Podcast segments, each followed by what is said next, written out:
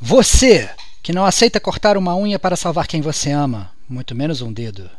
Você, que sabe que poderia ficar milionário se abrisse uma fábrica de guarda-chuvas. E você, que quer ser o assassino do origami, mas não sabe nem fazer um aviãozinho de papel, esse cash é para você, que é gamer como a gente. Outstanding.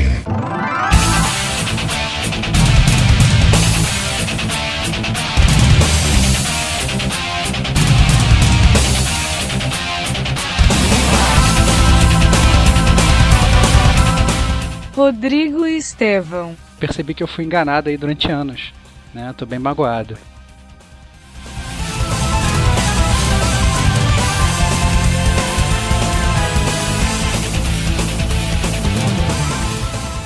Diego Ferreira.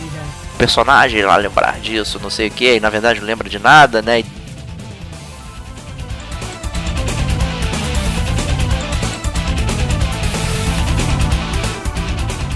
Este é o gamer como a gente.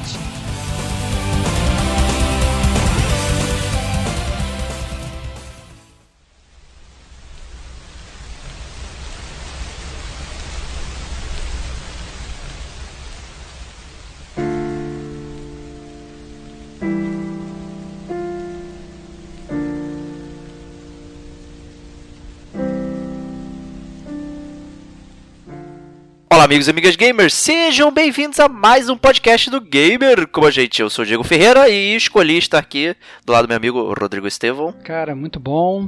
Esse tá com você nesse podcast, que também é outro que já tava aí na lista de to-do do Gamer como a gente faz um tempo, cara. Acho que, pois é. se não desde o início do podcast, quase desde o início que o podcast foi criado. Exatamente. E, obviamente, todo mundo já viu, é a capa de Heavy Rain, aí o, o drama interativo da Quantic Dream, né, o jogo que, digamos, trouxe o spotlight pro David Cage aí, né, e sua trupe de sonhadora, é, com esses jogos de decisão, né? Tem um grande histórico, né, na verdade, de, de jogos de decisão, e quer fazer jogos diferentes que todo mundo faz.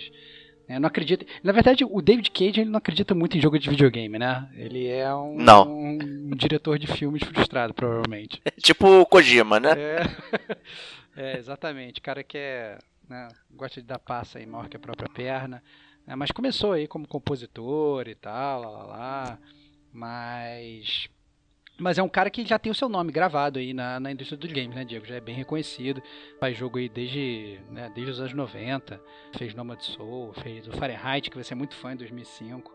Inclusive foi, foi até Verdade. engraçado, né? Que você. É, você falava até do Fahrenheit pra mim antes de sair o Heavy Rain e tal. A gente trocava ideia e você falava bem do Fahrenheit. Pois é, o Fahrenheit é assim, o, o Omicron é o nome de Soul, eu não cheguei a jogar, mas o Fahrenheit eu, eu tenho ele, inclusive é, aqui para PC e tal. Eu cheguei a jogar bastante dele, não cheguei até o final.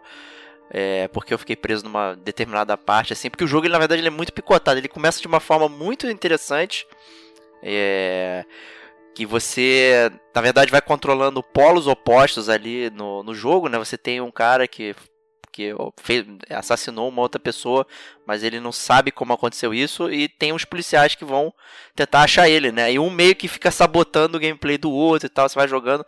Então é muito interessante o desenrolar da história, mas chegou num ponto que tinha uma sessão estilo Metal Gear, que você ia em stealth e tal, tendo que resolver lá as paradas, não fazia sentido nenhum com o jogo. E mais à frente ainda, então, o depois vendo pelas internets aí, o que eu tava perdendo, realmente ainda bem que, que eu perdi, que o jogo degringola de uma tal forma que ele não tem absolutamente nada a ver com, com o início do jogo. É, é, é tipo estapafúrdio. Mas em termos de negócio de decisão e tal, como é que ele vai montando uma história ali, em termos só de mecânica, né, de escolhas e tal, não em termos de roteiro, porque o roteiro é vai piorando a cada segundo ali do jogo. Mas é, é muito interessante como ele vai construindo essa questão de decisões que afetam o rumo da história e tal, e como você começa até é interessante se importar mais com um determinado personagem por conta da, das próprias escolhas que você toma e tal, e tem, tem aquelas escolhas, digamos, que parecem simples e que não tem sentido algum, vídeo Telltale aí, que fala, ah, o personagem lá lembrar disso, não sei o que, na verdade não lembra de nada, né? Então você sempre fica na dúvida se vai, vai ter alguma consequência ou não daquela escolha é, durante o jogo e tal. Então é muito legal e acho que ele, o, o Fahrenheit aí, ele é o, o arcabouço de tudo que vem pela frente tudo que o David Cage aí tá construindo dentro da, da Quantic Dream aí, apesar dos problemas que ele tem lá dentro, lá com questão trabalhista, com outros problemas aí também de, de, de, não saber lidar com as pessoas, não sei o que, né, e tal. Mas ele tem aí uma assinatura que ele começou montando aí no, no Fahrenheit e segue aí propelida nos outros jogos e bastante legal também aí há algum tempo a gente anunciou que os jogos deixarão de ser exclusivos da plataforma do, da Sony e tal vão sair para para ir para PC né então mais pessoas terão acesso acho que é, inclusive é uma boa hora para para se falar aí então de Heavy Rain. É, é, não, muito bom. Na verdade, assim, eu até gostei de você falar do Fahrenheit, assim. Tá certo que eu parei de prestar atenção quando você falou que zerou no YouTube, né? Porque não, é... acabou. assim, eu parei de prestar atenção bem no início, assim, porque acabou com toda aquela ilusão que eu tinha, que você tinha zerado o jogo, que você me falava do jogo como se você tivesse comandado o jogo, né? Eu percebi que eu fui enganado aí durante anos né? Tô bem magoado. Não foi enganado, mas... não, cara. é, eu sempre falei dessa parte do, do, do Snake não, stealth, cara. passado da parada. Nunca passei daquilo, é insuportável. mas, não, mas assim, mas de qualquer forma, é, é, é, muito válido isso e o David Cage ele continuou nessa linha, né? Então lançou Heavy Rain, que é o tema do podcast em 2010.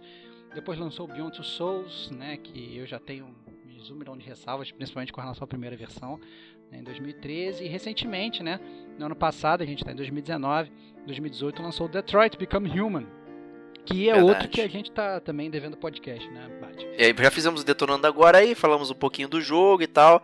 É, não vamos enveredar aí, mas pretendemos abordar toda, digamos, trilogia aí é, dessa, desses três jogos, essa trinca aí. Que cada um é uma evolução do outro ali, então a gente percebe Mais ou menos. que. Acontece, é, é, de, pelo menos mecanicamente, tá? Ah, ok. Mecanicamente. Aí eu concordo com você. Aí eu concordo com você. Mas... Em termos de história, eu, eu não sei é, também não, mas... É, pois é, cara, isso aí... Cara, muitas, muitas análises têm que ser feitas hoje, essa é a verdade. É, e o... É, recentemente aí, recentemente há algum tempo no caso, o, o Heavy Rain e o Beyond, né, ganharam aí versões, digamos, é, remasterizadas, né, na verdade, o Heavy Rain o efeito é nulo praticamente, foi só acertar a resolução aí de uma forma mais adequada, um pixel ali ali e tal, né, uma espanada, e o Beyond Souls ganhou uma atualização um pouquinho mais decente, e a gente comenta um pouquinho mais dentro da, do cast dele aí. Então eu joguei na época, o, o, quando saiu, em 2010, e rejoguei também. Não sei nem porque eu recomprei o jogo, na verdade, mas enfim, recomprei e joguei ele também na versão remaster, e eu lembro que foi a gente tava já num drama pré-jogo, né, Stevox? Que a gente, quando a gente, o jogo tava saindo, a gente tava acompanhando toda aquela, aquela parada e tal, não sei o que, ele tinha um climão maneiro, a gente chegou a jogar é, o demo e tal, então a gente tava numa antecipação absurda, né? É exatamente, porque a proposta era muito diferente do que a gente estava acostumado, né, Diego? A gente, é, não só em termos de gameplay, mas era um jogo que ele já de cara falava que ele te dá uma história muito robusta, né? E a gente aqui do Gamer Como a gente, a gente gosta muito de história, né? A gente valoriza muito um bom roteiro e tal. Eu e o Diego somos duas pessoas que gostamos bastante de ler, né? A ideia, inclusive, pro cast do, do, do Heavy Rain lá atrás era fazer a resenha do Heavy Rain também botar um livro policial, né? De, de quebra. Isso. para fazer a resenha e tal, né? Pra gente também abrir um pouco as nossas asas. Mas então a, a antecipação era muita né? Porque era tudo muito diferente do que a gente estava acostumado e a gente ia poder jogar um jogo policial onde o, né, assim, mecanicamente em termos de jogabilidade, talvez não fosse nem ter tanta dificuldade. A dificuldade ia ser mais na história, né, tentar entender a história, de desvendar o mistério, né, e, e o mote do, do, do Heavy Rain, né, era sempre um, você não entendia direito o que estava acontecendo, né? Até onde você vai para salvar a vida né, de quem você ama, né? Tinha uma frase assim, é muito plástica. Bem de efeito, bem pesada, é, né? um efeito bem pesado. Você fala, caralho, que jogo é esse, né? Na época, então, né, foi isso foi pré Last of Us, foi pré, sabe, jogos que depois já meio que direcionaram a indústria até para um um um caminho muito mais de um roteiro mais elaborado, né? Nessa época eu, eu eu sinto que não tinha tanta coisa assim, tão tão sentimental, né? Então a gente tava muito nesse hype, o trem do hype tava vindo, tava forte, né? É, e pagamos full price, né? Eu lembro que é. eu pelo menos comprei na. Acho que a gente comprou junto até, não compramos foi? Compramos juntos, compramos juntos, pô. É, assim, eu não consegui parar enquanto não terminei, assim, eu terminei no fim de semana. É, comecei, fui embora, jogando direto, virei, virei assim uma madrugadinha, tal, passando a história, tava vidrado é, no que tava acontecendo e ó, então assim, minha impressão inicial foi tipo, caralho, o que, que eu tô fazendo aqui? É muito foda. Né? Todo, todo o esquema que o jogo é montado e tal. Isso aqui, aquela, aqueles gimmicks de mexer o controle para lá e para cá. Caramba, eu estou mexendo realmente. Né? Seria quase né, brincando com essa parte do interativo aí. Né? Era quase como se estivesse brincando com o controle do, do Wii na época e tal. Enfim. Então, muito, muito muito maneiro, assim, essa minha primeira impressão foi muito boa, sabe, eu rejoguei vários plot points para pegar troféu e tal, coisa que normalmente eu não faço, embora me senti incomodado pelos muitos finais, eu sempre tenho aquele lance de, ah, esse é o final que aconteceu, é isso aí, os outros já não valem mais de nada, mas ainda assim fui fazendo e tal, enfim, é, foi muito, muito legal. Embora rejogando né, a versão remaster, eu já comecei a ver o jogo por outra perspectiva. É, é, eu lembro que nessa época também tinha uma coisa muito engraçada que a gente também não estava acostumado, que era com o jogo dublado, né? Então esse jogo ele também tinha uma dublagem em português de Portugal, não era nem português do Brasil, em que todos os personagens tinham sotaque. Então era até engraçado ver os por personagens falando assim com sotaque português e tal e, e, era muito engraçado assim ele era é, foi um jogo acho que abriu portas assim acho que foi um divisor de águas pelo menos na época todo mundo ficava vidrado no Heavy Rain era inclusive assim aquele tipo de jogo que você conseguia sacanear o seu amiguinho lá que tinha Xbox porque ele não tinha Heavy Rain, você tinha, né? Era um, aquele exclusivo que ele vendia console, mas que ele surgiu meio como um indie, assim, né? Ele não teve, assim, essa é, é, promoção todas que esses jogos AAA têm, né? Mas ao mesmo tempo ele era conhecido, né? Então ele meio que corria por fora. Era aquele indie que todo mundo queria jogar, né? É muito, muito engraçado como é que foi esse lançamento do Heavy Rain. É, reza a lenda que ele estava sendo, inclusive, produzido inicialmente para o Xbox para o PC, mas a Microsoft deu um no-go é, no jogo na, por conta dos temas abordados, né? A questão de, de rapto de criança, não sei o que e tal. Né, e achou que talvez seria pesado, né? Para mostrar ali, né? E acabou né, de, declinando, né? E a Sony lá foi lá e abocanhou aí a, exclusividade do lançamento, né? E aí, né, triste fim aí perdendo isso aí. Mas hoje, né, já negócios são negócios, né? Já voltou pro PC aí, já tá aparecendo já os jogos e com preços bastante reduzidos, né? O que causou até chateação em muitas pessoas que pagaram lá 200 reais no Detroit, que é do ano passado, né? E quando saiu no Steam já tinha promoção de 10 dólares, né? É, exatamente, complicado. Complicadíssimo. Mas essa foi a introdução de Heavy Rain. Eu acho que a gente pode migrar aqui para o nosso tradicional bloco de leitura de capa, ainda nessa época existia, né, caixa, né, a gente comprou o disco físico e tal, né, então, então, temos uma belíssima capa a ser lida e Starbucks, o que que tava escrito lá?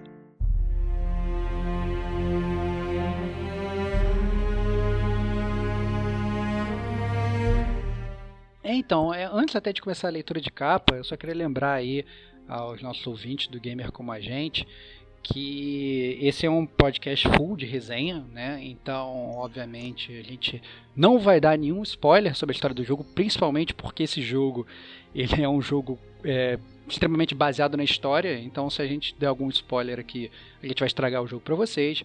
Então, a gente mais para o final do cast a gente vai ter o nosso tradicional bloco de zona de spoilers, né, onde o editor vai marcar aí o início e o fim para vocês conseguirem pular, caso vocês não tenham jogado o jogo, não queiram se spoilerizar, ou na verdade, caso vocês queiram, né, estejam se largando e queiram escutar tudo, vocês possam escutar, né?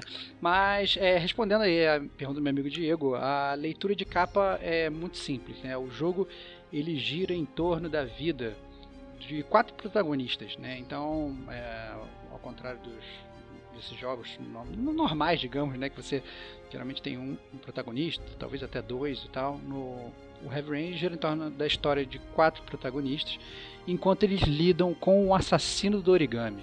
Né? Então, o assassino do origami é um serial killer, né? um assassino em série. E que mata crianças por afogamento, usando água da chuva. Daí o nome do jogo, né? Heavy Rain. E jogando você descobre também que os próprios pais das crianças, né, eles também são vítimas do assassino do origami, né, quando eles passam a receber, digamos, desafios para provar que estão dispostos a salvar os filhos, né? Daí vem o tal do mote do jogo, até onde você iria para salvar a pessoa amada. E esses quatro personagens são todos muito característicos e únicos, né, Diego? Isso aí, né? Você tem o Ethan Mars, aí que digamos que ele aparece um pouco mais à frente né, da, da, capa dos outros, porque ele é o pai cujo filho foi raptado aí pelo Origami Killer, né? E ele tá então nessa busca de descobrir o que aconteceu. Né? A gente tem a, o Norman Jaden, que é um agente do FBI. Viciadão. Por que, que sempre fala FBI, né? É, é foda, né? É, mas é o, é o, nome original, né, cara? Pô, não, é isso aí. Não, FBI, pode ser FBI também. FBI. Cara, problema, FBI. E, é. ele, ele é viciadão, né? Ele usa uma droga chamada Triptocane, né? E ele tem uma tecnologia também que ele usa um óculos de realidade é, virtual que ele usa para é, investigar o que está acontecendo e tal. Então tem o modo realidade aumentada ou virtual, dependendo do que ele quer fazer. A gente tem a Madison Page, que é uma repórter, né, e ela né, tem casos de insônia crônica e tal, então tem toda uma problemática envolvida nisso. E o Scott Shelby aí, que é o tradicional detetive particular que está também tentando desvendar o que aconteceu com esse caso aí do Origami Killer, né? Então são quatro personagens aí unidos por um, uma, um fio, né? Um fio narrativo que de alguma forma, né, vão se encontrar ou não, dependendo de como você joga, na verdade. Eu sempre achei isso até legal do jogo, cara, porque você vê é, você começa jogando, você percebe que tem uma divisão bem. Tem uma, tem uma, tem uma, existe uma linha divisória muito bem destacada entre todas as, as abordagens, entre os roteiros dos três. Mas você sabe que aquilo é a mesma história, você sabe que na verdade é a mesma linha temporal ali, né? E que as histórias elas vão se cruzando, né? Então é até engraçado quando você, por exemplo, está controlando um personagem e você encontra um dos outros personagens que você também está controlando, só que naquele momento você não está, né? É, é muito curioso é, como é que isso funciona no jogo e como essa, digamos, essa teia de mistérios vai se espalhando ao redor do assassino do origami. É, e você vai vendo com quem você está jogando conforme vai passando o load, né? O load sempre mostra um retrato detalhado do personagem que você vai jogar, né? Fazendo umas caras e tal, para você ver como é maravilhosa a tecnologia aí da Quantic Dream, né? Em, que era boa. fazer o render. Era, é. Assim, não, não envelheceu tão bem, né? Se você for... A gente está falando de um jogo de 2010, né, galera? Então né, fazem mais de nove anos. Então, talvez o pessoal olhar o jogo, talvez possa né, torcer um pouco o nariz, mas a verdade é que na época eu lembro que eu fiquei bastante surpreso, cara. Era um gráfico assim bastante impressionante. Era impressionante, né? Eu acho que é, o. Noir ele meio que, que, que subiu também a barreira, né? Mas o único foco do jogo era fazer o rosto bem feito, né? Então também tinha isso, né? Mas o, o realmente o Heavy Rain era bastante impressionante eh, no rosto e tal, e tentar passar emoção, não sei o que, como você está vendo os personagens ali. E aí o, o, a história, ela quer te passar aquele tipo de drama, aquela coisa que, sabe, você vai ter empatia pelos personagens, pelos, pelos problemas que eles estão vivenciando, principalmente do Ethan, né, que acaba que ele é o personagem central aí dessa forma, né, já que ele, o filho dele foi raptado, né, então ele quer que você sinta, né, aquela, aquele nervosismo, né, e tal, então é acho que na, na, época foi muito bem eu por exemplo eu sentia tenso em vários momentos ali do jogo por conta de todo uma, uma, um influxo ali de informações seja o gráfico a música e tal então é, a premissa do jogo aí ela é bem, bem padrão aí bem tranquila acho que né obviamente como você falou não dá muito pra gente elaborar aqui né, nessa nessa zona é, sem spoilers né sem entrar em muitos muitos muitos pontos aqui da história. Mas é legal que você tem quatro personagens completamente distintos assim, você vai é, tendo que pensar como é que eles responderiam certas coisas, quem você acha que eles são e tal. E aí pode gerar conflitos, né? entre as próprias personalidades deles, né? Uma coisa que você responde com um, aí o outro não entende muito bem, aí, pô, por que, que ele não entende bem e tal, não sei o que, então é, é bastante interessante. É, é um, é um jogo claramente adulto, né, eu diria. Eu acho que ele se posiciona até para uma audiência Pô, né, pô, o jogo tem até cena de sexo, né? Onde você controla os personagens fazendo sexo. Então, assim, é, é, é, claramente um jogo que não é feito, né? Pra, pra, pro pessoal mais jovem e tal. E é um jogo que funciona realmente muito diferente. Porque o fato de você né? É, sem atrair muito na jogabilidade, mas você ter que fazer até mínimos movimentos para você fazer o básico com os personagens, né? Assim, gestos que muitas vezes nos outros jogos você nem precisava apertar nada que o personagem fazia, nesse jogo qualquer mini gesto, às vezes é até uma tarefa meio hercúlea, é, eu acho que acaba causando um pouco de imersão muito grande naquele universo. Você se sente muito parte daquilo ali né? Então, desde, sei lá, você vai estar andando, sei lá, numa loja de conveniência, você consegue pegar as coisas, consegue olhar, você gira de um lado, gira para o outro, né? Que é uma, um, um, nível de interatividade que a gente com certeza não estava acostumado, né? Praticamente um jogo, sei lá, de realidade virtual sem óculos de realidade virtual, né? É, pois é, exatamente, né? Acho que com isso acho que a gente pode migrar aí pro bloco de jogabilidade.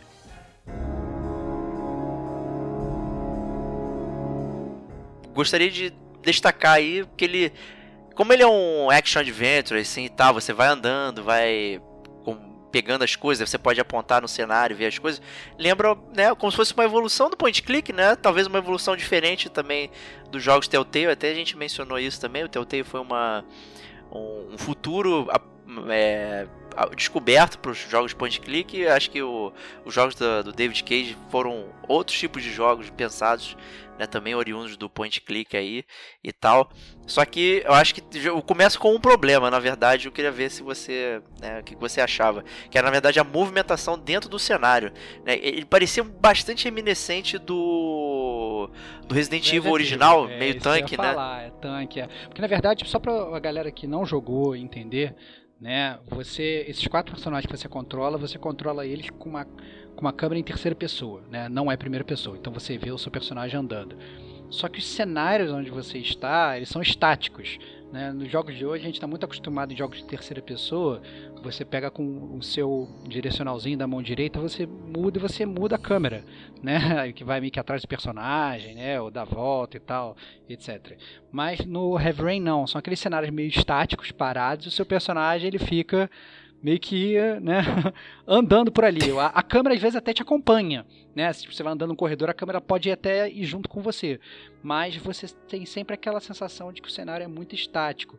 E, obviamente, o seu centro de direção é sempre o seu personagem e não a câmera, né? Para ficar né? E é isso que o Diego falou aí, que no mundo dos games é comumente chamado de controle tanque. Então, quando você aperta para frente, o seu personagem vai para frente, independente de como ele esteja posicionado no cenário. Isso não é muito usual, é, principalmente para quem não está muito acostumado com esse tipo de coisa, entendeu? É, exato, né? E ainda, pior, pior, ainda tinha uma piorinha, porque você precisava segurar o R2 para fazer o boneco andar, e aí com o analógico você controla é, a direção dele, né? Então era um pouquinho complicado, né? Fazer.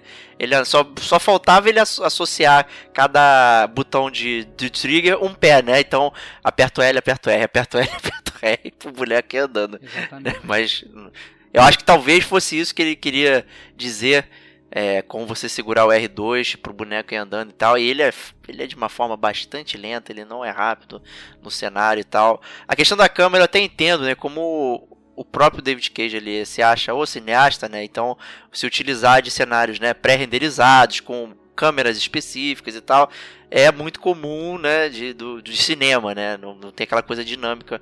Pouquíssimos são os filmes que tem aquela é, plano sequência e tal, não sei o que, né, no, em jogo a gente vê pouquíssimo, né, o God of War foi um exemplo, né, de, de, desse tipo de plano sequência e tal, mas o Heavy Rain, ele é aquele é, shot estático, né? Ele quer causar aquela sensação, quer que você tenha acesso àquela coisa, até porque boa parte da sua visibilidade, né? Ele conta um pouquinho com os puzzles também, que de cara você não sabe exatamente com o que você pode interagir nesta voz. Exatamente, mas eu acho que esse tipo de coisa também, tu tem seu pró prós e contras né, na vida. Né? E eu acho que o Heavy Rain também acaba funcionando nesse sentido, porque esses cenários estáticos, que você não sabe até no que, que você pode mexer, como você falou, eles acabam sendo também muito mais detalhados né? Porque é, quando você tem essas câmeras que mudam às vezes e mexem e tal, às vezes fica muito claro que quando você olha para um objeto, fala assim, não, aquele objeto ali eu posso pegar. E é, né, ele fica até às vezes com uma textura diferente, né?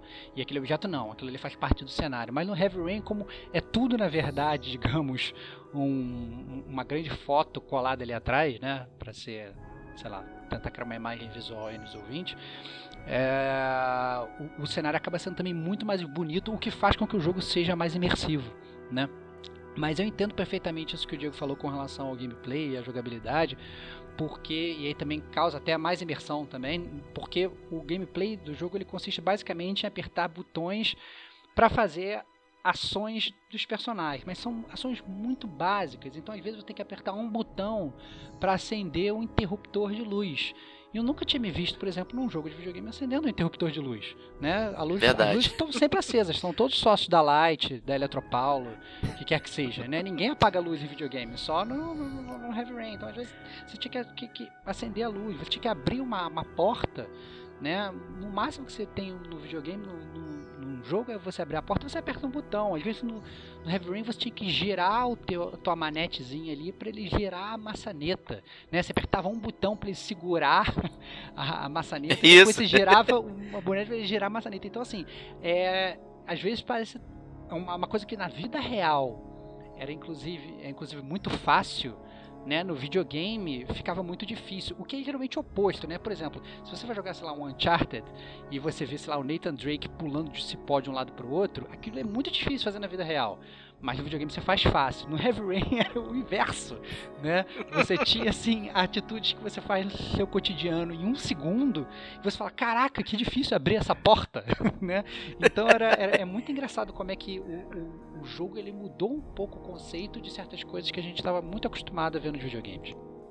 Exato, né? E logo no início do jogo, assim, é oferecido a você uma escolha ali de, de níveis de dificuldade, na verdade, né? Então, é, ele aumenta a, o número de botões que você tem que apertar, a complexidade do, do, movimento que você tem que imitar e tal. Então essa aqui é um pouco o conceito dos botões que você aperta, a sequência e tal, é tentando imitar o movimento de uma forma natural, só que apertando botões, e não fica nada natural. O próprio início do jogo ele é muito lento, justamente porque ele te ambienta, funciona praticamente como um tutorial e, e te ambientando nessas coisas mais básicas, né? De, de, de apertar para cima, por exemplo, para uh, para abrir uma porta, se for o caso, que se ela já estiver entreaberta, então você aperta para cima ele só empurra.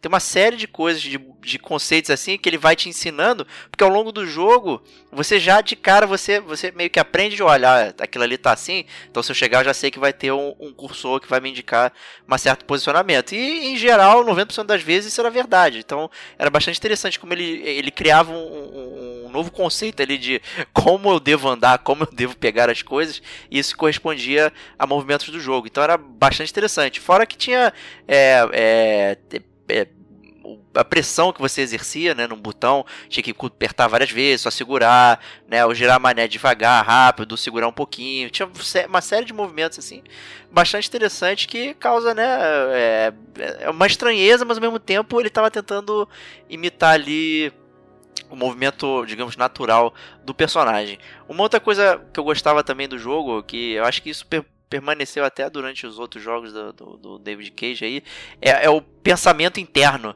né? Você vê os balãozinhos na cabeça da pessoa assim e você tá vendo o que, que, a pessoa tá pensando a respeito, sei lá, de um diálogo que tá rolando e tal, e você meio que escolhe. Então parece meio natural como como você vai fazendo a sequência, né? Igual do do, por exemplo, da Telltale, que é muito na cara. Ah, o X é isso, o bola é isso, não sei o que. E no, no Heavy Rain, depend, e nos outros, né, dependendo do seu estado de espírito e tal, né, a, a, os balões eles começam a rodar de um lado pro outro, você meio que não vê qual exatamente é o botão que você tem que apertar. Eu sempre achei isso bastante interessante para continuar o diálogo. É, o que, que, você achava disso, Esteban? Eu achava muito bom isso. Inclusive me lembrava muito é outra coisa que a gente gostava muito também, que era revista em quadrinho, né? Em revista em quadrinho Verdade. sempre tinha aquele, aquele balãozinho do pensamento. Às vezes tinha assim histórias, você pegasse, sei lá, uma história antiga do Homem-Aranha, que às vezes ele ficava, sei lá, duas, três páginas só se balançando pelas cidades e pensando né? Não estava falando absolutamente nada. E é muito difícil também, né? Você tem isso num videogame. Você nunca sabe, sei lá, o que, que o Kratos está pensando enquanto ele, sei lá, mata um milhão de pessoas. né? A gente não está muito acostumado a ver o pensamento de um personagem. E isso, inclusive, às vezes, até nos, em jogos que são muito guiados pela história, como são os jogos da Telltale, como você citou, né? Eles também não entram muito a fundo às vezes no que os personagens estão pensando, né? É mais na ação ou na fala, mas não no que ele está parado pensando que inclusive depois vai acabar desembocando provavelmente em uma ação, né? E que geralmente a vida é assim, né? A gente é, pensa antes de agir. A gente não simplesmente simplesmente assim espera, é, né? assim, é, assim a gente espera. Caso você seja um ser humano razoável, você faz isso. Então assim, é, a gente é, é, o, o, jogo ele deu assim, é, é por isso que por mais que a gente tenha milhões de críticas ao David Cage e tal, e a forma como ele vê os próprios jogos dele, né? É, e o pedestal que ele mesmo se coloca de vez em quando, eu bato muito palma pela forma como ele, ele criou esse universo do Heavy Rain, como ele cria a maior parte dos jogos dele. Né? Eu acho que funciona muito bem porque ele parte do princípio que nós somos seres humanos e, e tenta fazer um mimicking, né? tenta atravessar essa barreira para o mundo dos videogames e tentar botar isso lá dentro. Eu acho muito, muito legal. É por isso que às vezes gera esse uncanny valley, essa zona da estranheza, né? Que os personagens têm aquela cara meio robótica, mas eles querem, né, parecer reais, a movimentação do personagem e tal, mas tudo isso é pra, né, realmente imitar aí decisões humanas, jeitos humanos e tal. Então é, assim, é, é, é bem louvável o que eles tentaram fazer ali em termos de narrativa e tudo mais, né? É, estruturalmente o jogo, como eu falei ali, ele, ele é ele praticamente em capítulos, né? Cada capítulo você joga com um personagem alternado ali, então você sempre sabe o personagem que você vai jogar, porque na tela de loading, né, fica lá o rosto do, daquele personagem e você vai avançando na história, né, pouquinho a pouquinho, né, sempre entrecortado por, pelos pelos bonecos aí até você chegar na, na, na decisão final aí. É, uma modernidade que veio posteriormente era saber exatamente, inclusive em outros jogos, era saber exatamente o que, que você poderia ter feito que não fez, né? Nesse jogo é difícil um pouquinho você saber isso, você acaba até controlando isso através dos troféus, né? Puta, deixei de fazer isso e tal, não sei o que, né? Então o jogo assim, ele meio que você vai, ó, você tá decidindo aí, fera, vai, vai indo, né? E vai arcando com, com as consequências, que é pelo menos como eu gosto de jogar é, esse tipo de jogo, é escolher um abraço, nada de, de voltar atrás para para resolver de uma forma diferente. É, e isso tem total lógica, porque a, a vida é assim, né? A gente opta pelas escolhas na vida, a gente sabe que a gente está escolhendo, só que a gente não sabe o que, que vai acarretar aquela escolha, né? E muitas vezes as nossas escolhas não, é, não são simplesmente que nem no Telltale, né? Você vai, sei lá, é, salvar a pessoa A, você vai salvar a pessoa B, né? Então, durante o Heavy Rain você tem várias escolhas, muitas são bem claras, né?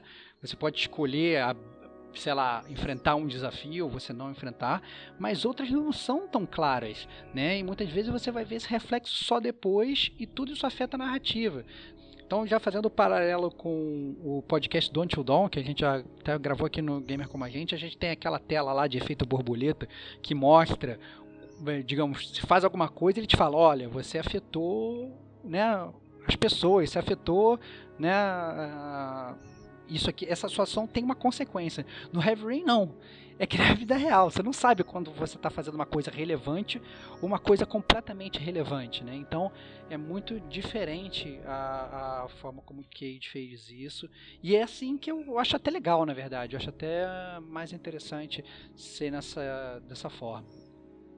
Exato, né? E assim, um elemento muito comum de jogos é o elemento da derrota, né? E, e praticamente ninguém está acostumado em ver game overs, né? Entretanto, por exemplo, jogos, é sempre trazendo a Telltale, final da Telltale, coitada, né? Às vezes quando você tinha um momento mais tenso e tal e você errava, o jogo dava game over e ele voltava passos atrás, né? ele não continuava. E na verdade, a ideia aqui do David Cage é demonstrar que sim, a história prossegue mesmo se tiver algum problema com algum personagem ao longo do jogo, né? Então, eu achei isso bem legal. Então fica aquela isso meio que já vinha sido falado, ó, oh, os personagens podem morrer, hein? Então, aí você fica tenso, caraca, será que essa minha escolha vai gerar aqui um problema e tal, não sei o que, que vai acontecer com a história, né? Gera uma curiosidade, ao mesmo tempo tu fala, eu não quero que esse personagem morra, mas se morrer também fico curioso para saber como é que vai desenrolar, né? Então, gera uma dualidade bem maneira aí. É, não, e essa dualidade dos personagens poderem ser mortos é realmente muito incomum, né? Porque considerando, por exemplo, que você tem quatro personagens, se um personagem morre, e na verdade muitas vezes não fica muito claro se o personagem ele pode morrer naquele momento ou não, né? Mas se você um personagem, determinado personagem morre em, em algum momento do jogo, você ele simplesmente ele sai da história, ele deixa de aparecer, ele morreu e a história meio que foi escrita de uma forma para ela continuar sem ele, né? E ao mesmo tempo você também perde o seu gameplay, né? Então imagina, por exemplo, que olhando do jeito talvez mais capitalista possível para um jogo, né? Você comprou um jogo para jogar, mas você fez uma escolha errada e você vai ter menos gameplay porque o teu personagem morreu, né? E aí você, isso na verdade é, é muito interessante pro, pro fator de replay, né? O Diego falou, ah não, eu gosto de ela de um jeito, eu gosto de acreditar nessa história do jeito que ela foi aqui e não vou mudar depois. Mas o Heavy Rain ele é um jogo que se você depois for jogar de novo, principalmente sabendo do final, né? Muitas escolhas que você toma durante o jogo você pode até mudar e você pode até é, é, tentando meio que é, construir o futuro, né? Já que você já sabe como aquilo em teoria pode terminar. E muitas vezes você pode até se ver surpreso, você fica querendo ver um, uma coisa acontecer e você acaba vendo outra. Então é, eu achei muito interessante e é muito único. Eu acho que em termos de storytelling, eu acho que até no, nos, nos, jogos subsequentes da Quantic Dream, eu não acho que o David Cage conseguiu fazer isso tão bem. Eu acho que, que é, é, o, o, fator de replay no Heavy Rain é ele dá mais prazer até do que nos outros jogos. Bom, é justo. Né? Eu, acho que em comparação com, com Beyond Two Souls, certamente. Certamente, né? É isso aí, não tem o que falar. Não, acho que é, mas... com Beyond Two Souls, acho que só até o primeiro playthrough já, já, já vale a pena, né? Em termos de. Beyond Souls você termina meio querendo se matar, né? Mas pô, é complicado. complicado. É, acho que o outro ponto de destaque aí do, do jogo e tal é a questão sonora, né? Já que né, é todo um filme e tal, e, e jogar é, com ele no, no fone e tal, e como é um faz parte da temática, tá sempre chovendo, né? Então, o jeito que eles colocaram o efeito sonoro da, da chuva batendo nas coisas e no seu ouvido e piriri, pororó, sabe? É, é, muito maneiro, eu adorei isso. É, pessoas mais atentas devem perceber que, que a trilha sonora é composta de forma. utilizando instrumentos diferentes para cada personagem, para dar aquela, aquela assinatura única, né? Então, por exemplo, a, a fase do, do Ethan tem piano, né? Não, não desenvolve além disso e tal. Aí pro pro Norman tem uma, uma orquestrazinha, parará. Então, cada personagem tem, digamos, sua assinatura musical e até né, particularidades ali em termos de gameplay e tal, de coisas que você pode fazer. Então, é, é muito interessante como isso foi construído. Uh, dentro do jogo. É, as vozes, as vozes estão boas, mas a dublagem em si, é, né? Tá, isso que tá eu ia com... falar, cara. Não, tá meio cringe, assim. não, o problema é que assim, é que na época eu não sentia tanto isso, não. Eu, eu diria até, inclusive, na época eu ia falar que a, a atuação vocal ali, né, dos atores que dão voz pro, pro pro Heavy Rain tinha sido fantástica, mas vendo Essa foi a minha primeira impressão. É, mas vendo hoje, né, você já percebe que a indústria já avançou muito, né? Seria muito injusto é, a gente né, meter o pau, quando na verdade a gente está metendo o pau simplesmente porque a gente tem uma informação do, do final do jogo, né? A gente tem a informação de nove anos depois, depois está voltando atrás. A gente tem informação do futuro, é, né? É, a gente tem informação do futuro do Heavy Rain e está criticando o início, né? Então, assim, seria muita, muita injustiça fazer isso com o jogo, porque na época o jogo foi muito louvado por tudo isso. O pessoal talvez pegando hoje a versão de porte e tal, que mesmo com uma pequena melhora gráfica, é, ainda vai sentir isso, né? Então, é, é, por mais que seja um jogo fantástico, realmente ele acaba pecando em coisas que os jogos hoje, né? Até jogos, digamos, mais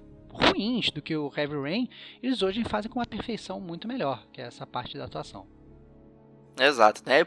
Dentro do jogo, inclusive, você tem acesso ali, making offs e tal. Né? Todos os jogos da, da, da Quantic Dream tem isso e tal. Então é interessante para quem se interessa aí no, é, em saber como constrói o jogo, as linhas musicais, não sei o que e tal. Então é, tem muita informação dentro do próprio jogo e, e é, é um prazer ver aquilo, né? É, é mais do que um manual até. Então é, é muito bacana e é, sabe, é uma parada que faz sentido também com essa veia né, cineasta aí, já que era muito comum né, e típico de você comprar um, uma versão especial de um DVD, um filme, sempre vem aquele disquinho de making off, né? A quatro horas de making off, não sei o que e tal, era muito comum e acho que também isso veio refletido aqui dentro, dentro do jogo. Uma coisa que, que a gente falou passar, mas eu acabei que eu esqueci de falar, né? Que a gente estava falando sobre a questão da jogabilidade dos meios dos comandos tentarem é, imitar o que você faz na vida real, né? Então, sei lá, você gira a maçaneta, você gira o, o direcional. É, o, a dificuldade do jogo ela se traduzia aí também nos momentos mais tensos, né? Porque às vezes quando você tá tenso, sei lá, você não consegue a, abrir uma maçaneta, não consegue fazer uma coisa que talvez para você seja fácil. Ou às vezes você vai fazer alguma coisa que para você na sua cabeça é difícil, né? Você vai ter que fazer mal a alguém, por exemplo. É... O, o David Cage ele, ele traduzia isso para o jogo como um movimento difícil para você fazer no, no controle, né? Então isso eu achei muito legal, porque ele, ele auxilia muito a psique ali do, daquele, daquele personagem com o gameplay ativo do jogo, né? Aquilo que você está apertando ali naquele momento. Então, às vezes, você tinha que fazer uma, uma cama de gato com os seus dedos para às vezes apertar Verdade. vários botões ao mesmo tempo. Então, você muitas vezes você não conseguia nem segurar o controle da forma usual que você está acostumado, né? Você tinha que tirar o seu dedo mindinho e jogar lá para cima e de repente o jogo mandou você apertar um outro botão e você nem tem mais mão. Você fala, caraca, vou apertar o botão com o meu nariz, entendeu? E, e era muito muito interessante como é que, é, em termos de jogabilidade, isso que obviamente não é usual, né? Você é, usar tantos dedos ou tantos movimentos para fazer alguma coisa, mas isso denotava a dificuldade do teu personagem fazer alguma coisa em um determinado momento do jogo. É interessante mesmo, né? O, padrão seria você apertar, né? Confirma, com X qualquer coisa, né? Selecionado um menu e apertar o X. Na verdade, não tem um menu fixo, né? O jogo, né? Então acho que é por isso que ele consegue desenvolver muito bem a, a psique do personagem, como você tá reagindo, né? Ali tal. Pô, personagem X não sabe manusear uma arma.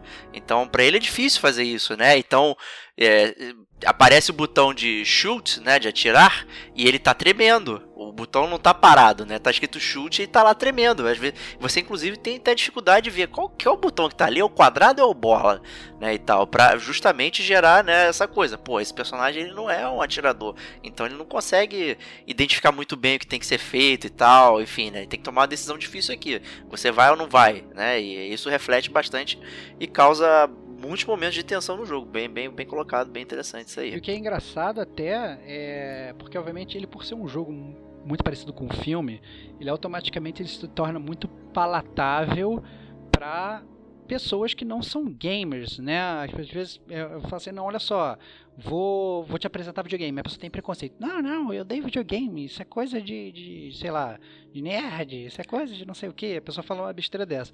E aí você fala, não, vou te mostrar um jogo aqui, uma história de mistério, com assassinato e tal, uma história adulta. Vem aqui jogar. Só que ao mesmo tempo, para uma pessoa que não conhece um controle de videogame, é, pode ser muito difícil, né? Porque assim, digamos que ela tem que apertar quadrado ou bola. Os dois estão trocando de posição o tempo todo, porque é uma escolha difícil, mas ela nem sabe o que é quadrado e o que é bola, né? Então o jogo fica mais difícil ainda. Então é, é, é, muito engraçado isso, né? É um jogo que ele pode ser a porta de entrada realmente para uma pessoa que está aprendendo a jogar, mas ao mesmo tempo ele é, ele, ele é um jogo difícil, porque ah, o que você tem que fazer em termos de jogabilidade manual, digamos, né? De sei lá como é que eu vou falar isso, mas em termos de tato, né, é realmente muitas vezes mais difícil do que, sei lá, você mandar um Hadouken, né, que já tá meio que no, é. no, no consciente coletivo de todo mundo. Justíssimo.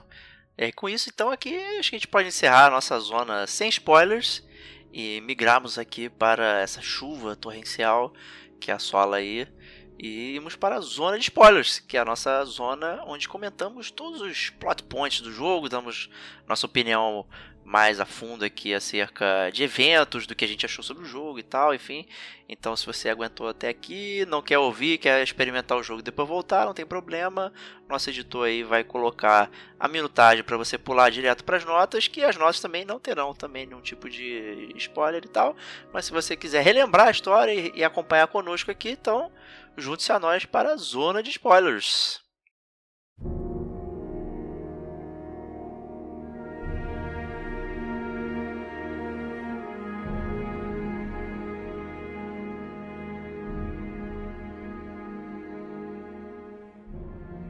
Aqui começa a zona de spoilers. Caso você não tenha trazido seu guarda-chuva, pule para a marca de 1 hora e 15 minutos.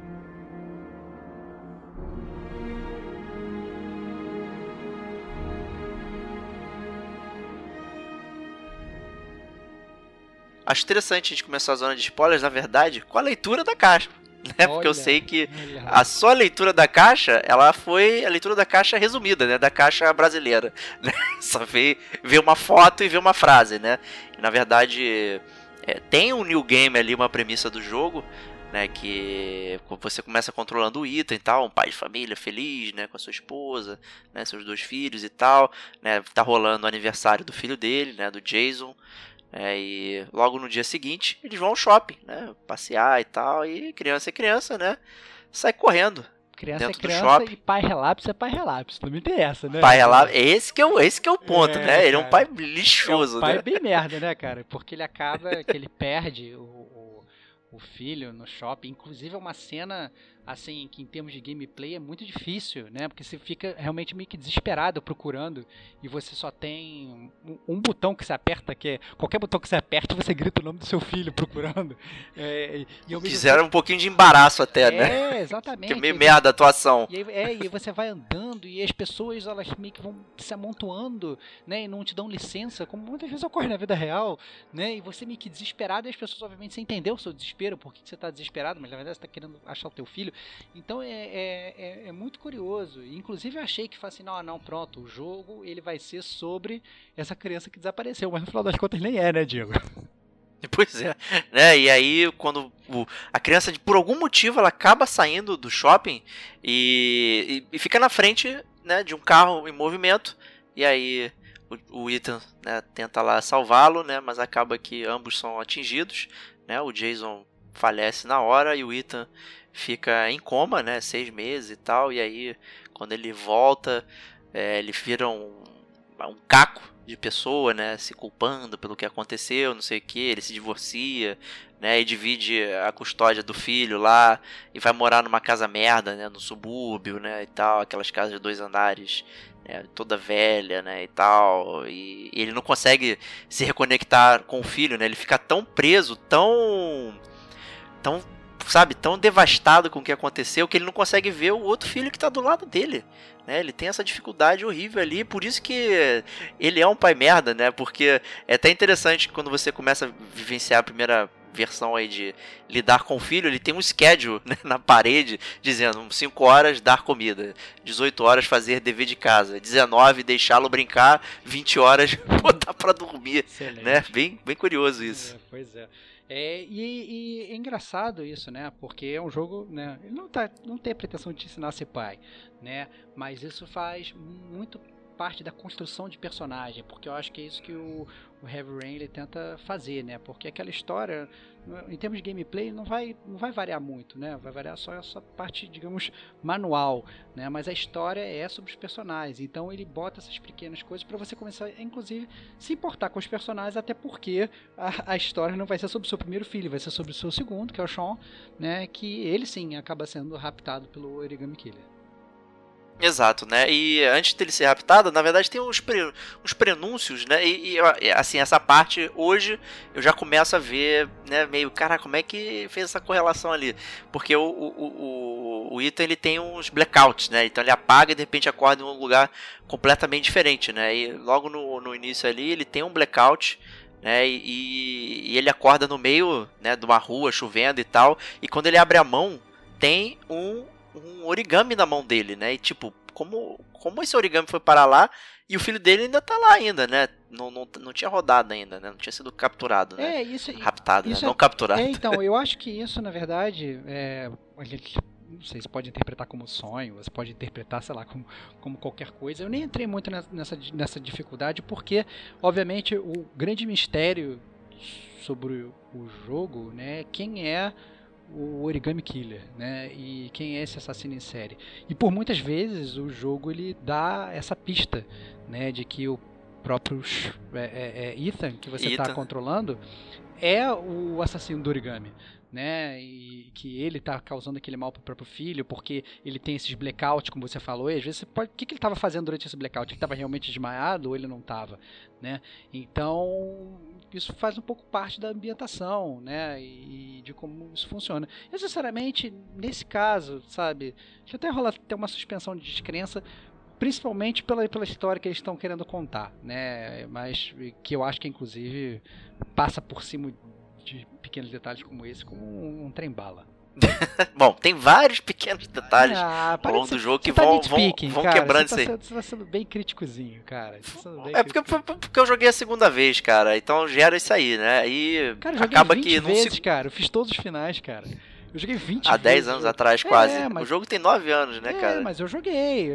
Assim, você percebe essas coisas quando você joga outras vezes. Você percebe, na verdade, você começa a analisar o jogo de uma outra forma, né? Você, você percebe que ele tá bota paradas que não fazem muito sentido depois que você sabe o final, né? Mas quando você não sabe o final, aquilo até passa meio que, né? Você passa por cima daquilo, né? Eu, eu, eu não sei, cara. Eu acho que talvez, sei lá, cara. Ele acordou com origami na mão. Ele gosta de fazer origami, né? E aí? Ele tava, ele fez um origami e depois ele teve um blackout. E dane-se, cara. Entendeu? Aceita isso. É uma possibilidade, não é? Como da mesma forma que é um, pode ser um furo de roteiro. Mas não, não acho que isso influencia tanto, não. Não, eu aposto no furo de roteiro, certamente, né? Mas é assim, dando crédito também, é difícil gerenciar quatro personagens, né? Com várias permutas, né? Todos os personagens morrem. Um morre, outro morre, outro morre, um ficou vivo, outro morreu, não sei o que, né? Tem uma série de coisas aí que ele tem que tentar linkar de alguma forma, né? Então, é, enfim, né? Complicado. E, eu acho interessante também falar, né, em termos de plot points importantes do jogo, né, porque depois que o seu filho é raptado, aí você passa a entender de verdade o meio que o objetivo ali do, do Origami Killer, né, porque ele começa a entrar em contato com o Ethan e coloca ele nos trials, né, que são, digamos, os desafios. Ele faz ele passar por cinco desafios, né? O desafio do urso, da borboleta, do lagarto, do tubarão e do rato, né? Então, o desafio do urso, por exemplo, que é o primeiro, né, que inclusive é um desafio que você, é o, talvez, o, salvo engano, é o único que você não consegue pular, né? O único que você não consegue desistir, não. né? É verdade. Que é ele, o, o origami que ele fala, olha, você tem que pegar um carro numa garagem e, e, dirigir na contramão, numa, numa via expressa por, por 8 quilômetros em 5 minutos, ou seja, você tem que estar tá voando assim, né? Então, é é, é, tenso, né? E, é uma coisa que você vê aquilo, você fica meio que, meio que desesperado e ao mesmo tempo o, até o gameplay do jogo ele muda um pouco, né? Porque você estava muito acostumado, na verdade, com é, esse negócio de você ir andando e você apertando os botões na sua ordem, né? E, e aí eu acho que foi a primeira vez que entrou um desses Quick Time Events, que eu acho, salvo engano, já tinha até tido antes uma briga que o Shelby tem do jogo também, mas foi a primeira vez que eu fiquei realmente tenso. Falei assim, cara, se eu errar o meu personagem vai morrer, porque eu vou bater de cara, né? Você tem realmente uma sensação de perigo muito grande e você fica tenso com isso, né, Diego? É verdade, né? Acaba que, na verdade, nesse primeiro você não consegue morrer mesmo. É. Né? Ele não deixa, porque acaba que é o tutorial, né? Sim. Porque qual é o lance aí? Né? O Origami Killer manda esses trials, né? E manda um telefone lá, celular, e cada vez que ele resolve né, um desses trials, ele vai receber né, um pedaço do endereço onde o, o Sean tá né, é, preso lá e tal, né? E conforme ele vai resolvendo, vai, ele até mostra né, vídeos do Sean, né? E tal, preso no, no, num poço, né? E a chuva enchendo cada vez mais e tal. Então você vai acompanhando o desespero do Ethan, né? E, e aí, caraca, eu preciso então resolver é, esse trial aqui, não posso deixar pra lá, né? Só que acho que do carro é o mais, digamos é, é o menos impactante, né? Depois começa a ficar bastante pior. É, eu lembro o... eu, eu, esse jogo é um jogo muito bom de conversar sobre, né? E eu lembro perfeitamente quando a gente chegou no segundo desafio, que era o desafio da borboleta, que é um que você tem que meio que é, passar umas áreas é, é, finas, assim, né? Meio que vai se arrastando, super claustrofóbico, aí tem vidro quebrado, e aí depois Isso, tem, tem, é, tem exato. uns, uns tem um, uns negócios de choque, assim. Eu lembro que tem um negócio de choque assim. Falei assim: tem uma porta ali que você vai embora e o choque. Falei, e aí, Diego, o que você fez? Ele falou, eu fui pra porta. Falei, caraca, Diego. tipo, Diego, Diego, até onde você vai pra salvar o seu filho? Não, fui só no primeiro desafio mesmo. No segundo já fui pra porta e já peidei. Cara, eu achei muito engraçado, cara. É. é... ah, não, não quero ficar ali, não. É, não, não, tá, tá muito, muito claustrofóbico, tem muito choquinho, muito vidro quebrado, tô fora, vou fugir. Eu achei muito, muito engraçado. É, é, isso mostra... Porque o trial não é o vidro quebrado, né? Porque ele, ele até como é sufocante, né? Você vem se arrastando, aí acende o fósforo para ver onde tá a saída de ar, né? Para você se guiar. Aquilo ali, para mim já foi o try. De repente, quando eu vi aquele negócio ali, eu falei: "Ah, não, cara. O cara ele tá é, é assim, eu pelo menos eu como vi o Ethan. O Ethan ele não tem força de nada, né? E, e, claro. E tal, né? E, para mim ele não conseguiria fazer nenhum. Você personificou o pai merda, né? Porque você viu que no é. jogo ele era um pai merda e você personificou esse cara, né? Exatamente, é. né? É o mas fala aí. Não, não, eu, eu ia falar na verdade, porque eu, eu achei todos os trials, né, a gente tá muito acostumado com esses jogos de videogame e sempre tem aquela aquela parte meio merda, né, que você fala assim, porra, né, é, é sabe, essa parada meio que não casa muito, essa parada não, não é tão difícil de escolher, mas eu achei todos os trials muito bom, né, então o trial do lagarto que é o seguinte, que ele obriga você a, a cortar o seu próprio dedo, né? O, foi tenso demais, tenso demais. Cara. E, e, e, e, nesse é um dos que rola esse negócio de, de, você não conseguir apertar o botão, de você apertar 20 botões, ao mesmo tempo para cortar, fazer uma ação simples, em teoria, né? Obviamente, sem apertar 75 botões, porque não é uma ação simples, né? Então ele quer passar isso para você de alguma forma, né? O do tubarão também é a mesma coisa, que você tem que matar um homem, né? Ele fala, você quer achar o teu filho?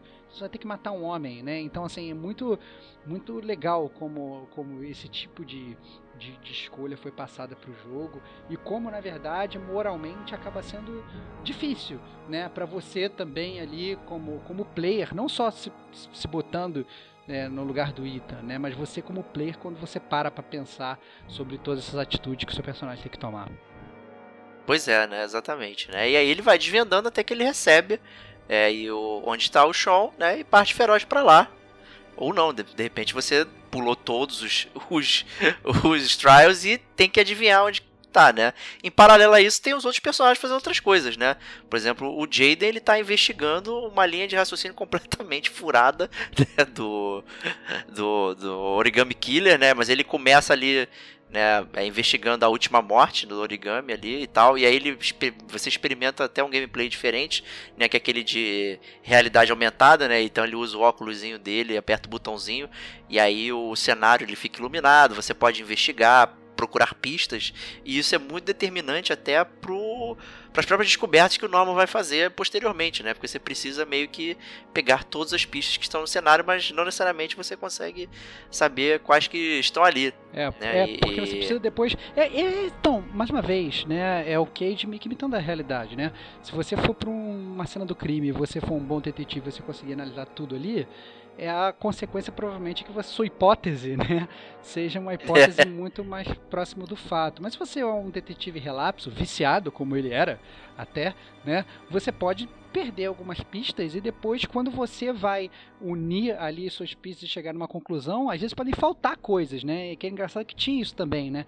Tinha uma parte que não, não era só a parte de você coletar pistas, tinha aquelas partes que você ia pro escritório e você meio que tinha que unir os pontos ali do que, que você coletou para tentar criar um pouco de coerência naquelas cenas que você tinha visitado, né?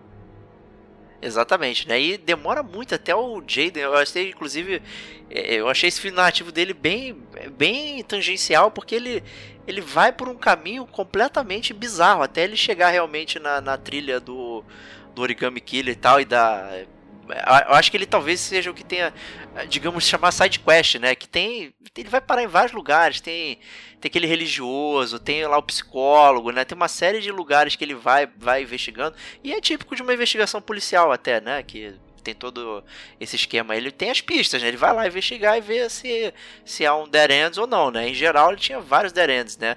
Mas é interessante como é que ele vai usando o óculos e, e como ele vai precisando de cada vez mais drogas. E o jogo também te pergunta: e aí, vai, vai dar uma cheiradinha ou não? Né, e tal, vai resistir? É, muito, muito bem bolado. E geralmente a opção de você usar a droga é muito mais fácil do que de você resistir a usar a droga. Exato mais uma vez fazendo mimicking aí com, com a vida real.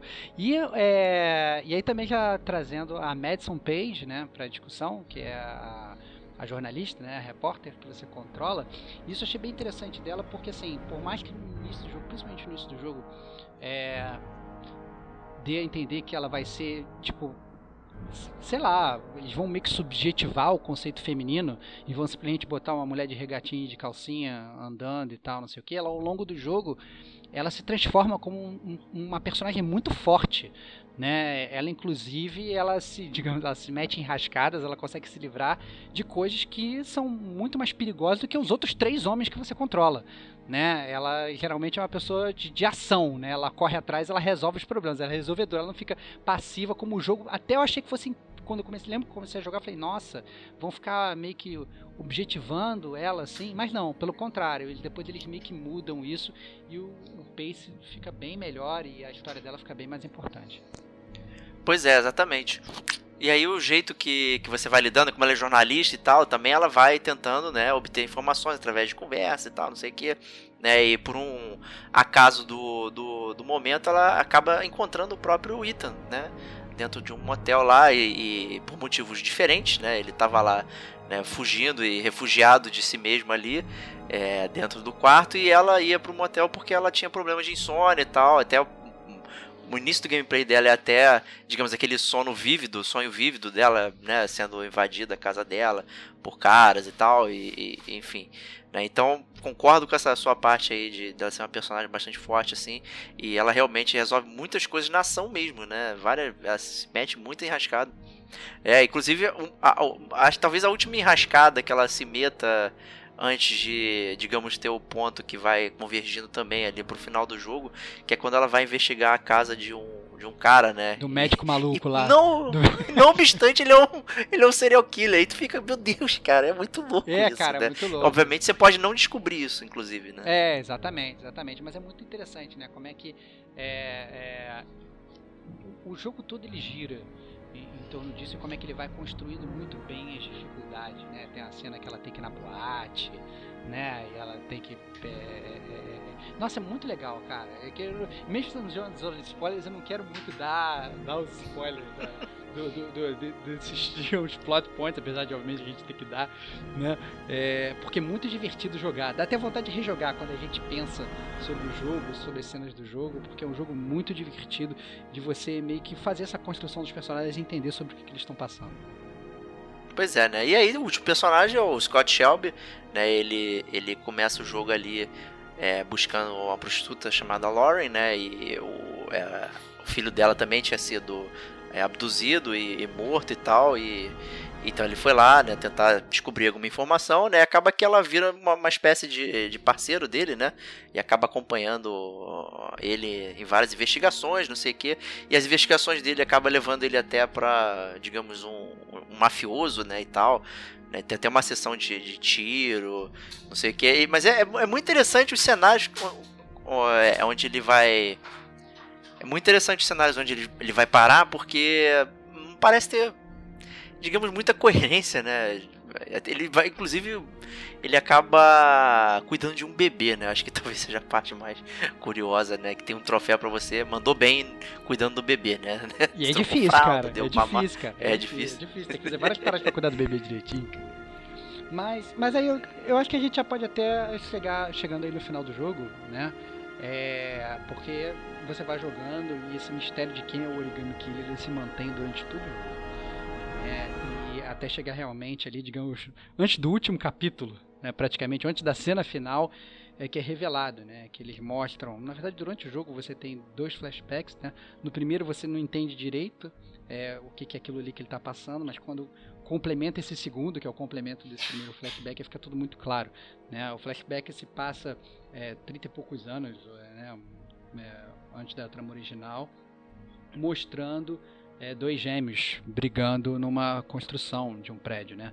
E aí é, um deles ele fica com a, a perna presa ou o pé preso, eu não lembro direito, e, está chovendo e aí ele morre afogado pela chuva, né? O irmão é, até tenta chamar o pai para ajudar e tal, mas o pai tá bêbado, um pai babaca, né? E não faz nada.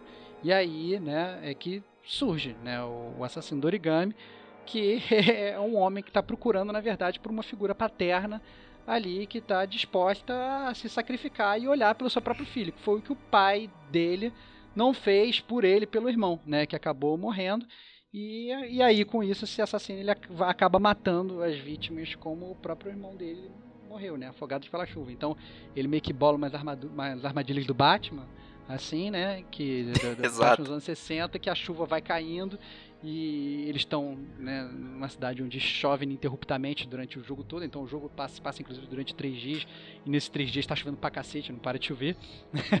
e, e obviamente essa a, a, criança, né, o Sean, ele vai morrer no final do terceiro dia. Né? E aí no final do jogo revela que esse assassino é o Scott Shelby, né? Esse detetive que você inclusive controlou durante o, jogo todo, né? E na verdade ele não está nada é, buscando justiça, né? Ele não está buscando o assassino do origami, pelo contrário, ele vai atrás das vítimas do, do origami com o pretexto de coletar, na verdade, com o pretexto, na verdade, de, de, desvendar o mistério, mas na verdade ele quer coletar as evidências dos próprios crimes que ele fez para fazer ali uma queima de arquivo né? E tudo isso é revelado ali logo antes do jogo. O que eu achei um plot twist espetacular, cara, porque é, eu, deixar parte, eu sou um cara que eu, eu gosto de descobrir plot twist e tal, né? E, e esse plot twist me pegou totalmente de, assim, de calça riada, cara. Eu não imaginava. E você, Diego? Não, não, também não, não imaginava. Eu só acho que talvez é, foi no, no, não foram os personagens que descobriram né, o, quem era o Origami Killer. Foi você até primeiro do que os personagens que, que, que chegaram naquele momento. Talvez eu não tenha gostado muito disso, do jeito que foi feito, mas eu adorei que foi o Scott, assim. E é muito sutil, né? O jeito que ele vai lá, né? Pô, deixa eu ver esse negócio aqui. Ah, pô, vou. tô recolhendo aqui essas evidências aqui pra trazer justiça e tal, não sei o que. As pessoas, né? Não, claro, não sei o que. E isso, assim, é a base de conversa, né? As pessoas não entregam isso de mão beijada, né? Você tem toda uma conversa para conseguir reunir, né? E fazer o, o crime perfeito né? Que é até acho que um dos troféus, inclusive, né? Mas eu acho que o, pra, acho que o ponto que me gerou um pouquinho de separação é aquele do que ele visita o rapaz lá da, da loja de relógios, né? De, de antiguidades e tal, né? E que aí ele vai pra sala né? E de repente ele volta correndo, meu Deus, ele morreu e tal. E tipo, o cara fugiu pela janela. Aquela parte eu fiquei assim, meu Deus, cara, como assim? Que loucura. tá muito surreal isso aqui, não tá fazendo muito sentido. A, a, a Madison, a, Madison, a Lauren tá olhando ali, a loja e tal. Ele vai lá pra dentro e volta correndo, socorro. Como é que o cara não conseguiu impedir e tal, né? Mas, é muito. É, mas você. Mas é muito é, complicado. Mas é, na verdade é meio pra você se botar na, na no lugar da Madison, né? Porque a Madison. Da, da, da, é Madison ou é Lauren? Da, da Lauren. Da Lauren é. é Lauren, eu, é. eu, acabei de confundir, né? A Lauren. É, então. É, é, é, na verdade para você se botar no lugar da Lauren, né? Porque a Lauren ela tá ali na loja, de repente o cara que ela confia vai entrar lá pra investigar, de repente ele volta e fala, cara, sabe, fugiu e tal, o cara morreu e tal, etc e tal, pulou pra janela, que quer que seja, né? E para ela é crível, né? Para você player, né, que, que tá olhando aquilo com um, né, com um olho crítico, é, realmente não, não faz. É, talvez não faça muito sentido. E que na verdade é a sua, até a sua própria crítica, que eu também acho que não faz muito sentido. Se você falou assim, ah não, eu não gostei de que eu descobri antes dos personagens. Cara, às vezes os personagens eles nem descobriram, né? Eles queriam descobrir onde é que estava o Sean, né? O pai, então, o Ethan, ele vai lá fazendo aqueles trials, vai pegando as pistas, ele chega lá, cara, ele nem sabe quem é Shelby, sacou? É? Ele tá... É verdade, ele, é verdade. Ele nem sabe quem é, pra ele é aquele cara ali, podia ser o Jô Soares, entendeu? Não faz, não, faz nenhuma diferença para ele. Então, é, é, e que muitas vezes é isso, né, cara? Então imagina que às vezes você tá, você é vítima de um serial killer ou sei lá, sua, alguém da sua família foi sequestrado, alguma coisa aconteceu. Muitas vezes essa pessoa que fez isso não tem nada a ver com você. É que você tem uma intimidade com o Shelby porque você controla o Shelby durante o jogo todo. Então por isso que você inclusive fica surpreso. Mas o fato dos personagens não descobrirem, eu diria que é até normal, né? O serial killer é uma pessoa provavelmente às vezes que você convive no cotidiano que você nem suspeita. E aí é que é o grande barato da, da, da, do jogo, né? Porque o jogo ele, ele, ele retrata a, a, a, Nelson Rodrigues é a vida como ela é, né? Então não, eu achei muito muito legal nesse sentido e eu não, não vejo como uma crítica não, pelo contrário, eu vejo como um ponto alto. Você sacar e os outros caras estarem até talvez indiferentes, né? Eles querem justiça, eles às vezes não querem nem, não importa para os caras quem é o quem é o assassino, importa sei lá, que o assassino ele, ele vai pro cadafalso, que a vida do, do, do garoto, né, é, é, que o garoto sobrevive, etc e tal. É, o. É até uma parte também muito tensa do, do jogo aí, me lembrou que é a parte da Lauren, que você tem que tomar uma decisão ali também, que o carro começa é, afundar e tal, e ela tá lá desacordada dentro da água, né? E você também tem uma decisão muito difícil de fazer ali, né? Acaba que é que é muito comum com relações criminosas e tal, né? Que, que gera esse apego, né? Essa parada. E ela tava muito apegada ao Scott ali. Você tem essa chance de, de traí-la, né? Trair a confiança dela, mas ao mesmo tempo fazendo isso você tá, digamos, continuando com a queima de arquivo, né? Com, com prosseguindo com, com a sua meta, né? mas também, tipo, tava sendo gerada uma afeição ali, então foi uma decisão muito difícil também de ser tomada ali. E é, mostra até que o, o, Shelby não é um cara one-sided, né? Ele tem é, outras facetas ali que ele acaba descobrindo ali dentro do jogo, né? Que não só um assassino serial, mas ele pode ser um assassino eventual também. É, não, é, é engraçado isso, porque é, depois quando você zera o jogo e você, sei lá, você quer botar aí o boné do assassino e você quer refazer isso tudo, é muito interessante as escolhas que você tem que tomar. Né? Então, por exemplo, tem uma cena logo no início do jogo que você entra numa loja de conveniência, a loja de conveniência está sendo assaltada, né? e aí, naturalmente, no início do jogo, você meio que impede ali o assalto, você tenta impedir o assalto. Né? E quando você quer fazer o crime perfeito, na verdade, você tem que deixar que o dono da loja ali, que, que, que ocorra o assassinato, porque só assim você consegue pegar as provas que estão meio que atrás ali do, do counter ali, do, do balcão. exatamente, a foto tá ali atrás do balcão e aí você consegue pegar ali as, as, as provas e poder fazer a queima de arquivo.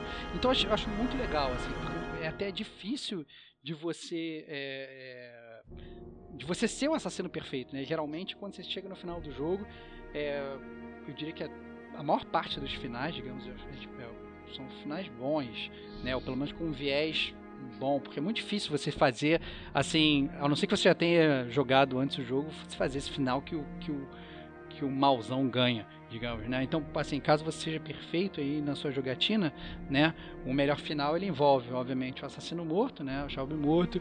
Aí o Ethan ele consegue salvar o Sean, ele inicia uma família com a Madison, né? Que rola um romance Isso, né, ali, né? A Lauren ela também sobrevive, então aparece lá amaldiçoando ali a, a a lápide ali do assassino, né? Cara que matou o filho dela e tal, que é o Shelby. E o Norman, né? O detetive, ele se aposenta do FBI e vai tratar os vícios dele, né? E no final, pior, né? Então a, a Madison morre, o Sean morre, o, o Norman ele, ele morre de overdose, né? Ele entra em depressão porque ele não conseguiu salvar a criança e tal, morre de overdose. E o Ethan... Ele fica preso, né, no, na realidade virtual, né? é... né? Ele fica vendo as coisas, né? É, ele, ele morre, né? Ele fica. Ele, é, ele morre, a mente dele é, apaga, mente né? Dele Frita, apaga, né? né? E, e o Ethan, ele, ele é preso. Né? Isso é engraçado, que ele é preso porque o, o, o Scott Shelby ele consegue incriminar ele como assassino do origami, então ele é preso e termina com ele cometendo suicídio na própria cela, né? E termina com o Scott Shelby, né? O, o, o assassino livre. É muito, sabe, é, interessante, né? Como é que, mas ao mesmo tempo você, ao mesmo tempo você tem infinidades de finais que você consegue entre isso, né? Porque você pode às vezes conseguir um final relativamente bom pro pro Ita, mas um não tão bom para Madison, ou um, um, um, bom pro, pro Norman, ou talvez não tão bom, dependendo se você usou, por exemplo, drogas ou não ao longo do jogo. Então é muito, muito legal como é que isso funciona ao, longo do jogo, como é que essa T de retalhos, essa colcha de retalhos, ela se monta para você chegar num final que é praticamente um roguelike, né, Diego? Né, ele pega várias partes assim e vai juntando ali. É, obviamente não de forma randômica, porque é tudo baseado nas escolhas que você faz durante o jogo. É isso se, se eles não morrerem antes de chegar nesse endgame ali, né? Até, né? Pode né? A Madison tem, ela pode ficar presa na casa do doutor, né? Doutor Bumbum lá e tal, não sei o quê. doutor Bumbum. Ou do Mengele, sei lá, né? Você escolhe aí qual, qual doutor você quer. O, o, o, o Norman ele vai enfrentar lá um, um detento, né? No, dentro de um, de um. aqueles ferro velhos e tal. E ele pode morrer ali também.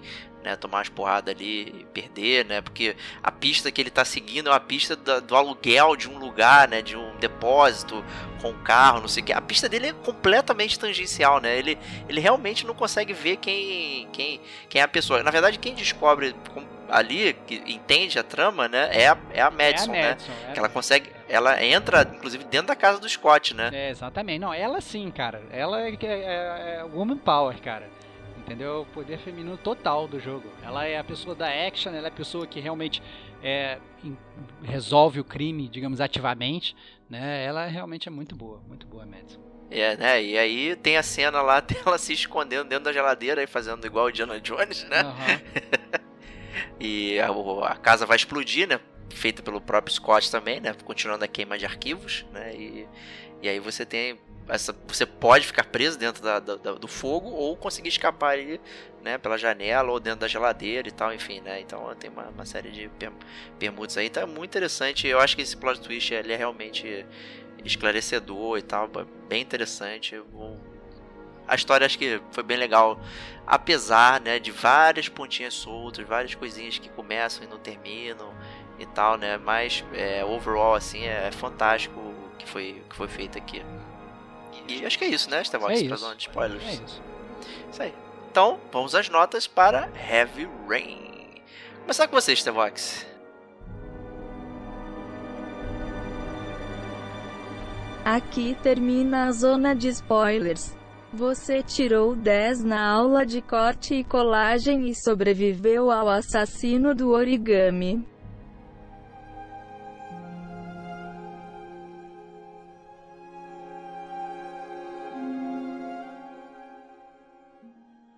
Cara, vamos lá. É, eu na época eu achei o jogo uma obra de arte.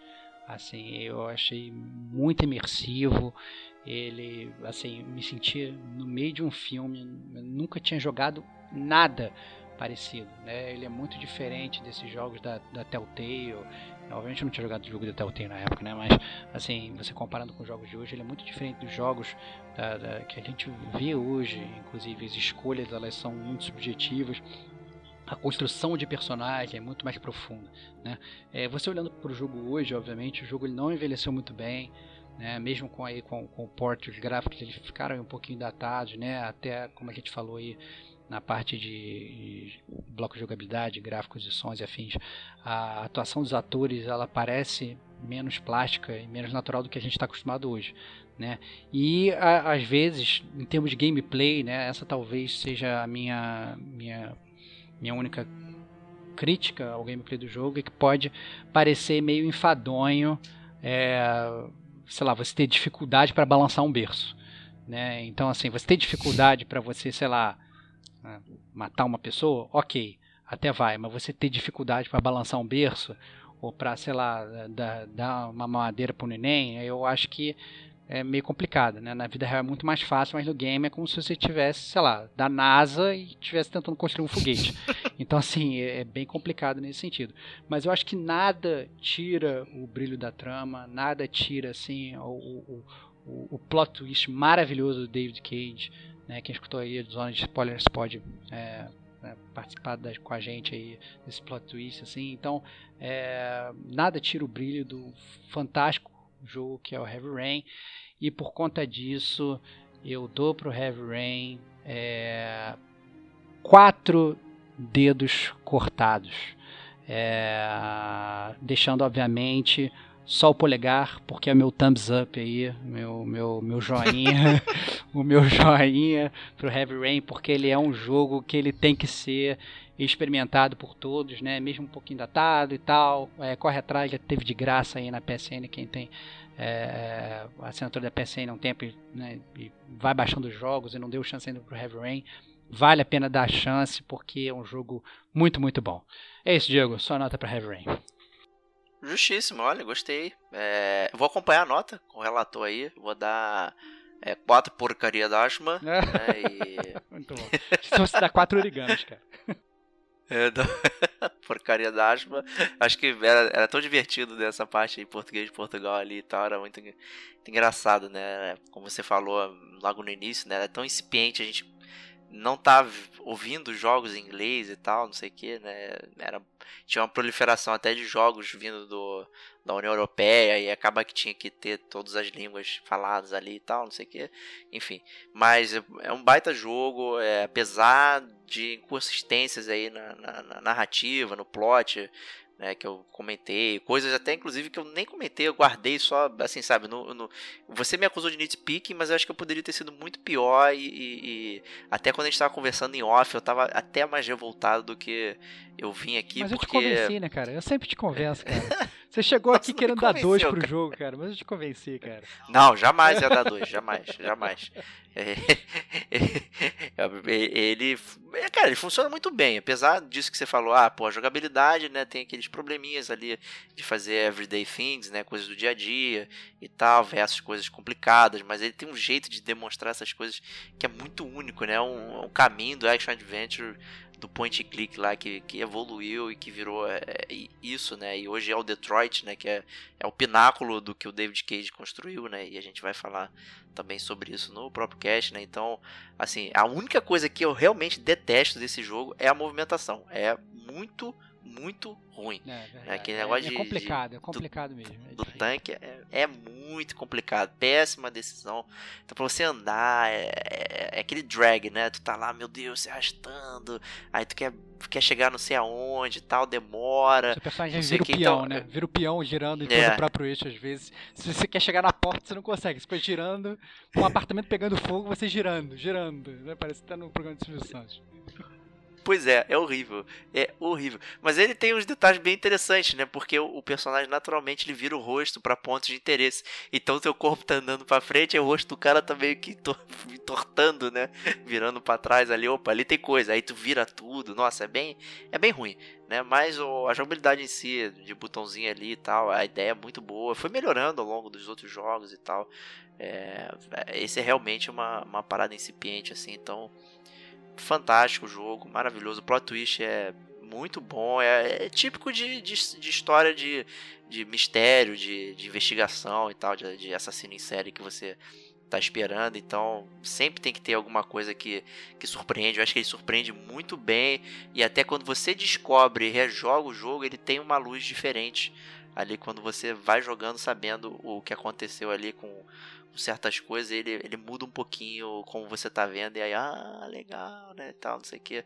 Né, então, tem até um troféu para isso, né, então é bastante interessante. Heavy Rain, como você falou, tem quem, quem puxou aí na, na Plus e tal, é um jogo que tá em promoção direto, já tem inclusive a tríade, né, tem um, um combo, já a caixinha combo. que vem os três jogos, é, né, vem o combão aí, não tem por que não jogar. Com certeza, né? É aquele joguinho curto, né? Muito agradável, né? 8 horinhas aí, 9 no máximo, dependendo do seu nível de exploração. Aí você consegue jogar uma vez e, e ficar satisfeito e quem sabe, né? Rejogar para ver outros caminhos. Mas é isso aí para Heavy Rain. Stevox, muito obrigado. Um ótimo podcast. Foi bom relembrar esse jogo aí nove anos atrás, hein? Muito bom, cara. Eu fiquei bastante surpreso quando eu tava é, é, relembrando o jogo antes do podcast e tal, é, olhando minhas anotações, olhando é, um pouco sobre é, como o jogo foi construído e realmente me dei conta que foi nove anos, né, cara? Então, assim, não parece, não parece nove anos, parece que foi há dois anos atrás. Né, mas realmente foi, foi há muito tempo, né, que a gente já saiu, saiu junto, comprou o jogo junto, jogou junto, ficou trocando ideia e tal sobre o jogo. Então, anos e anos se passaram, meu amigo nós continuamos aqui firme e forte, assim como continua o David Cage, né? Seguindo aí na linha dele, fazendo jogos nesse sentido, que a gente, obviamente, a gente critica ele aqui, fala que ele é poser, cacete A4, mas no final das contas, quando ele lança o jogo dele, a gente tá lá comprando, né? Porque, pelo menos a promessa e a ideia que ele tem na cabeça são sempre ideias muito boas. Exato. Né? E nove anos depois, eu não platinei, e dois dias depois você já tinha platinado, ah, né? Vai então... se fuder, vai se fuder. Tradições são tradições. Mas é isso aí, galera. A gente se vê na próxima semana. Um grande abraço e até lá.